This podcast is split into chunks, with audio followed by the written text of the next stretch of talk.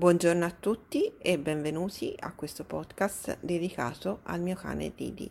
Io sono Elisa Pasquini e sono una naturopata ad indirizzo animale, nonché la compagna umana di questo meraviglioso cane ed in ogni puntata vi farò scoprire un po' delle sue avventure e vi racconterò un pezzettino della sua storia.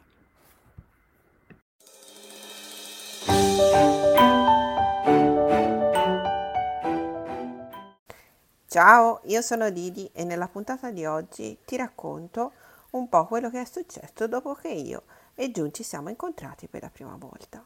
Mamma ha iniziato a venire in canile molto più spesso, in giorni ed orari differenti da quelli in cui ci vedevamo di solito.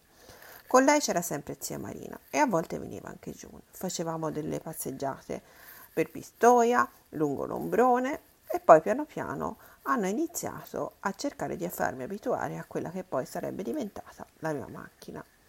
Hanno provato a farmi salire con dei bocconi, mettendoci una scaletta, mettendoci una rampa. Ma io davvero in quella macchina non ci volevo salire e tutte le volte che provavo a fare dei progressi e c'era anche June, lei mi abbaiava.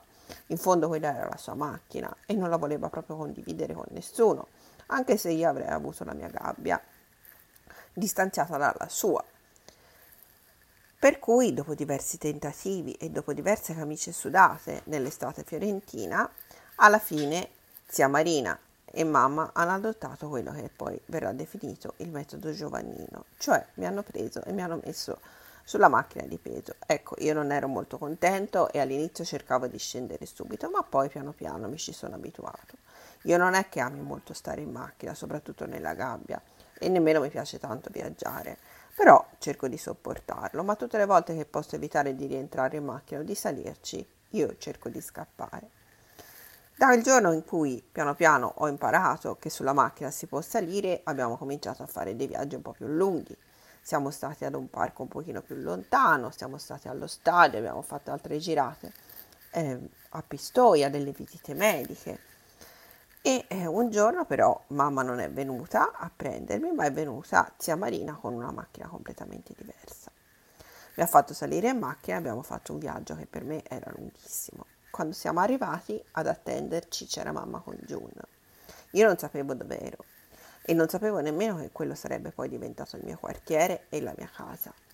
Così abbiamo fatto una giratina intorno al quartiere, io ho ispezionato, con June sempre che mi seguiva e poi sono arrivato a casa, a quella che poi dopo poco sarebbe diventata la mia casa. Giù non ero assolutamente molto contenta di avermi in casa, anzi ha guardato zia Marina dicendogli ma davvero? Questo qua viene a vivere con me, ma io stavo tanto bene da sola. Io per vendetta ho cominciato a prenderli tutti i suoi giochi e ho scelto due che diventeranno i miei giochi preferiti, eh, una pecorina e un canino che suonavano e io tutte le volte li sentivo suonare andavo su di eccitazione mi mettevo a piangere, ma loro rimarranno sempre i miei più grandi amici e coi quali ogni tanto mi ci diletto ancora. Così dopo tutti questi mesi in cui io ho fatto avanti e indietro per la macchina a giro per Firenze, da lì a poco avrei finalmente raggiunto la mia casa a Firenze. Ma di questo te ne parlo nella prossima puntata.